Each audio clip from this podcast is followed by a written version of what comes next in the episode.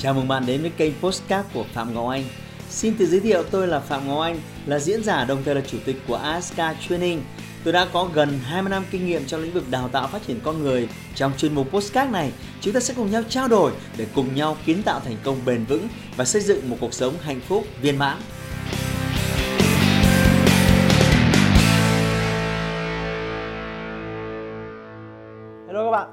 À, nhờ một bạn à, fan yêu mến gửi một chủ đề mà hôm nay tôi có cơ hội để tiếp tục với các bạn. À, với chủ đề rất là băn khoăn và đau đầu với nhiều bạn trẻ đó là có nên à, vay tiền mua nhà hay không? Tình huống như thế này của bạn à, Châu Phụng Bảo.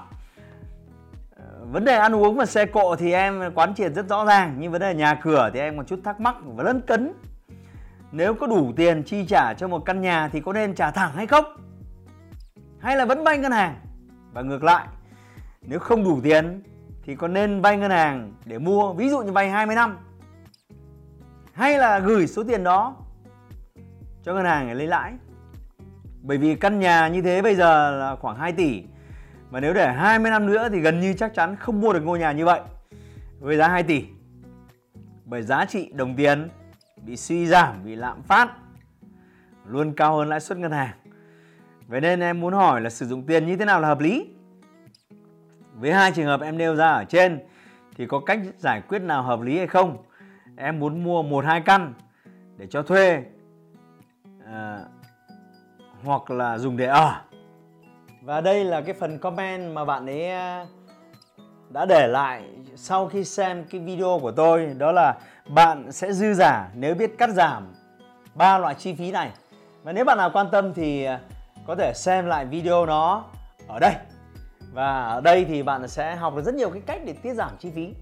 Và bây giờ chúng ta cùng quay trở lại về việc là có nên vay tiền mua nhà hay không. Thế thì à, chúng ta phải quay trở lại cái khái niệm mà tôi đã nói trong cái khóa học phát triển bản thân à, Up hai ngày của tôi. Nếu bạn nào chưa học thì nên đi học. Rất thú vị. À, đó là khái niệm tài sản và khái niệm tiêu sản. À, cho tôi giải thích một chút này. Có thể bạn chưa đến à, lớp học đó của tôi. Tài sản là những thứ mà có giá trị lớn mà nó có thể đem lại cho bạn lợi nhuận trong tương lai. Và đồng thời cái đó nó còn có cơ hội tăng giá trong tương lai.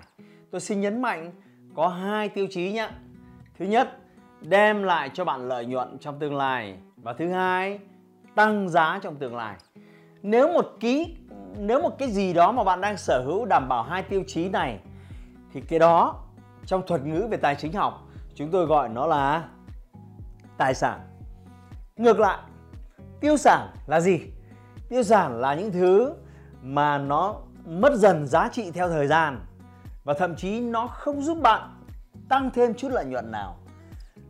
Và nguy hiểm hơn, nó còn làm bạn tăng chi phí. Xin tóm gọn lại, tài sản sẽ tăng giá trong tương lai và tạo ra thu nhập. Tiêu sản mất giá trong tương lai và phát sinh thêm chi phí. Những người thông minh về tài chính, họ sở hữu rất nhiều tài sản và họ tính toán dòng tiền ra vào làm sao cho nó hợp lý để họ sở hữu nhiều tài sản. Những người không tính toán, không có chiến lược gì thì vô tình thôi. Dù không biết, dù không để ý, lại sở hữu rất nhiều. Tiêu sản tôi lấy ví dụ. Nếu bạn mua một chiếc ô tô, thì cái ô tô đó là tài sản hay tiêu sản nó còn tùy vào hình thái. Nếu bạn mua cái ô tô này và giá trị là 500 triệu và bạn kinh doanh, bạn cho thuê, bạn kiếm tiền trong nó và rồi sau 4 5 năm bạn bán nó đi nó có thể mất một chút giá nhưng cái tiền lợi nhuận bạn cho thuê được sau 4 5 năm nó lớn hơn rất nhiều cái tiền bạn đầu tư ban đầu khi mua cái xe. Thì cái xe hơi đó được gọi là tài sản. Nhưng nếu bạn mua cái xe hơi đó để vi vu, để sung sướng ờ, vân vân, chúng ta sẽ nói sau về việc bạn có quyền hay không có quyền. Thì rõ ràng là bằng cái việc đó bạn làm cho chi phí gia đình của mình phát sinh tăng. Và cái chiếc xe đó không tạo ra bất kỳ lợi nhuận nào ngoài một vài cảm xúc khoan khoái sung sướng của bạn. Và rồi vài năm bạn bán đi đương nhiên nó mất giá hơn rất nhiều so với giá mua ban đầu. Khi đó cái xe đó gọi là tiêu sản. Quay trở lại căn nhà mà bạn ấy đặt vấn đề. Thế thì tôi nghĩ là có mấy tình huống bạn cần phải đặc biệt lưu ý. Tình huống thứ nhất bạn định mua căn nhà 2 tỷ và bạn có luôn tiền mặt 2 tỷ. Thế thì bạn hỏi tôi là có nên đi vay tiền hay không? Tình huống này bạn không cần phải đi vay tiền. Tôi cho rằng bạn cứ sử dụng tiền này mua đứt cái căn nhà đó à, sở hữu giấy tờ một cách hợp pháp. Tuy nhiên tôi lưu ý, bạn sẽ luôn dùng căn nhà này để làm một cái tài sản dự bị. Bất kỳ khi nào có một cái cơ hội đầu tư, có một cái cơ hội làm ăn nào đó, giả sử lãi suất bây giờ bạn đã vay ngân hàng là 10 12% một năm, và khi có bất kỳ cơ hội kinh doanh và đầu tư nào, tương đối chắc chắn đem lại lợi nhuận cho bạn khoảng 15% một năm. Bạn có thể lấy ngôi nhà này ra, thế chấp để có thể lấy tiền đầu tư làm ăn kinh doanh. Đó là tình huống thứ nhất. Này, bạn vừa xem hết nửa video rồi đấy. Hãy bấm vào nút đăng ký ngay bây giờ để không bỏ lỡ các video tiếp theo của tôi. Tình huống thứ hai, bạn định mua ngôi nhà 2 tỷ, nhưng bạn còn thiếu đâu đó 30 50% và bạn sẽ xác định là vay ngân hàng khoảng 50% còn lại. Tức là bạn bạn thiếu 30 50% tức là bạn còn thiếu khoảng 600 triệu đến 1 tỷ nữa. Và bạn quyết định vay ngân hàng 600 triệu đến 1 tỷ. Hãy hình dung thế này. Nếu một món vay có 12% lãi suất một năm thì nếu bạn vay 600 triệu đến 1 tỷ, bạn sẽ phải trả trung bình là 6 triệu đến 10 triệu một tháng. Vậy nếu bạn sẵn sàng bỏ ra 6 triệu đến 10 triệu một tháng để bạn không phải đi thuê nhà nữa để bạn có cái cảm giác an cư lạc nghiệp thì tôi cho rằng điều này xứng đáng. Nhưng tôi xin nhấn mạnh bạn chỉ thiếu 30 50% thôi. Điều này hoàn toàn xứng đáng. Nhưng tình huống thứ ba, nếu bạn thiếu 50 đến 70%, tức là bạn sẽ vay khoảng 1 tỷ đến 1 tỷ tư trên căn nhà 2 tỷ. Thì tôi cho rằng tình huống này là nghiêm trọng đấy. Bởi vì khi đó bạn sẽ phải trả tầm 10 đến 14 triệu một tháng. Cho cái món vay là 1 tỷ đến 1 tỷ tư 10 đến 14 triệu. Và bạn sẽ phải oan mình lên. Và cố gắng bám trụ vào một công việc có thu nhập ổn định để oan mình lên trả cái số nợ này hàng tháng. Trong khi cái ngôi nhà đó của bạn mua 2 tỷ, nếu bạn đi thuê thông thường chỉ đâu đó 7 đến 10 triệu. Và bạn vẫn còn vài trăm triệu cho việc đầu tư, kinh doanh và làm ăn. Còn tình huống bạn nói cụ thể là vay tiền để mua bất động sản, rồi trả lãi và rồi cho thuê, thì cái câu chuyện này nó có rất nhiều các biến số. Bạn phải hết sức cẩn trọng. Bởi vì một người vay tiền mua bất động sản cho thuê thì họ sẽ trông chờ vào hai cái chỉ số chính chỉ số thứ nhất là tiền lợi nhuận trên giá trị cho thuê là bao nhiêu nếu bạn vay để mua nhà cho thuê ở Hà Nội, thì tôi khuyên rằng là không nên, bởi vì tỷ suất sinh lời trên cái giá trị bất động sản ở Hà Nội rất thấp. Nó chỉ trung bình từ 3 đến 5%. Một số căn nhà mặt phố thì rất tệ. Tôi thuê những căn nhà chỉ có 50 triệu thôi.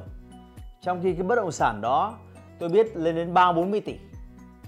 Tức là tiền cho thuê chỉ được 2 3% một năm, nó không đáng kể. Thì bạn chú ý dùng. Nhưng nếu ở Hồ Chí Minh thì có thể. Yếu tố thứ hai bạn cần phải chú ý đó là hàng năm tốc độ tăng giá bất động sản của bạn là bao nhiêu. Bạn sẽ có căn cứ để bán quyết định nhưng bạn cần phải quyết định một cách chắc chắn. Giả sử bạn vay ngân hàng lãi suất là 12% một năm. Bạn cho thuê được 5% một năm. Bạn cần phải tính thêm chi phí quản lý nếu có. Và mỗi một năm cái bất động sản này tăng giá 10% một năm. Vậy là 5% lợi nhuận từ cho thuê, 10% lợi nhuận từ việc tăng giá bất động sản trong tương lai và sẽ có 15% lợi nhuận trên bất động sản này. Và nếu bạn chỉ vay 10 12%, tôi cho rằng đấy là kèo thơm. Và tôi đặc biệt lưu ý bạn cần phải hết sức cẩn trọng bởi vì cái tham số cho thuê giá bao nhiêu thì tham số đấy rất là dễ tính. Nhưng trong tương lai bất động sản tăng giá bao nhiêu thì đấy là câu chuyện khó tính. Bạn đừng nên hy vọng nó sẽ tăng giá mà bạn cần phải dựa trên những yếu tố rất rõ ràng về mặt xu hướng, về mặt khu vực địa lý, về mặt nó có rất nhiều yếu tố để biện chứng một cái bất động sản tăng giá.